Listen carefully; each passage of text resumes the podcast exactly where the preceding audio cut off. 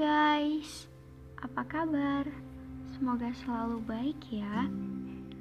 Ini adalah podcast pertama kami dari Pure Giving yang berisikan tentang motivasi, curhat, cerita, dan banyak hal lainnya.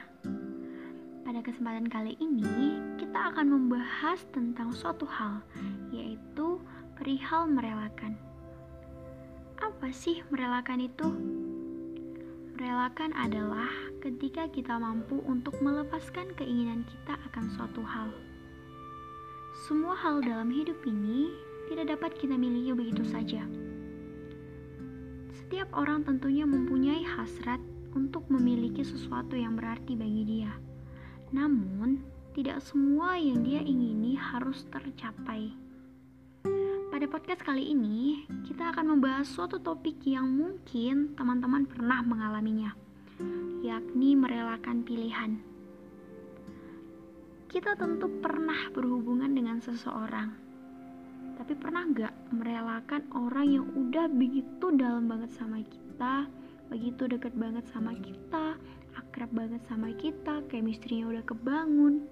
Pernah nggak? Kayaknya pernah sih pilihan. Hmm, percaya nggak sih kalau sebenarnya Tuhan itu kasih kita banyak sekali pilihan? Tuhan itu nggak cuma kasih kita satu pilihan untuk menentukan jalan kita, tapi Tuhan kasih kita banyak pilihan yang bakalan kita pilih mau ke mana kita bakalan pergi. Dan ketika kita sudah memilih, maka kita harus mempertanggungjawabkan hal tersebut. Sama halnya dengan memilih pasangan. Tuhan itu menyediakan banyak sekali pasangan yang bisa kita pilih. Namun, apakah salah satu dari pasangan itu, entah itu diri kita atau pasangan kita, mampu mempertanggungjawabkan pilihan ataupun hubungan yang udah dijalani? Sering kita pada akhirnya merasa kecewa, depresi, bahkan trauma akan hubungan dengan seseorang sehingga sulit untuk membangun hubungan yang baru.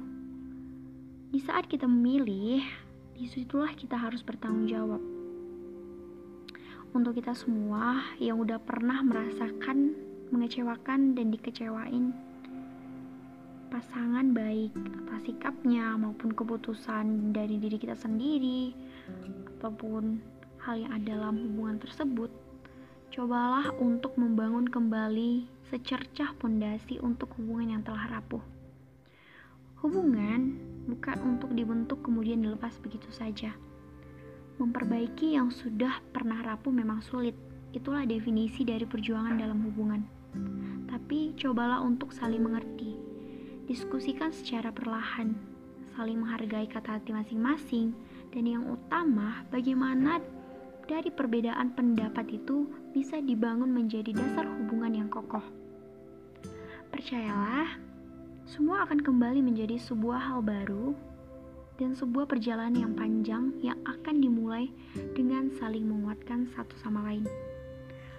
Aku dan kamu saling mencintai, saling memahami, dan saling mengerti. Aku dan kamu adalah sepasang insan yang tak bisa dipisahkan.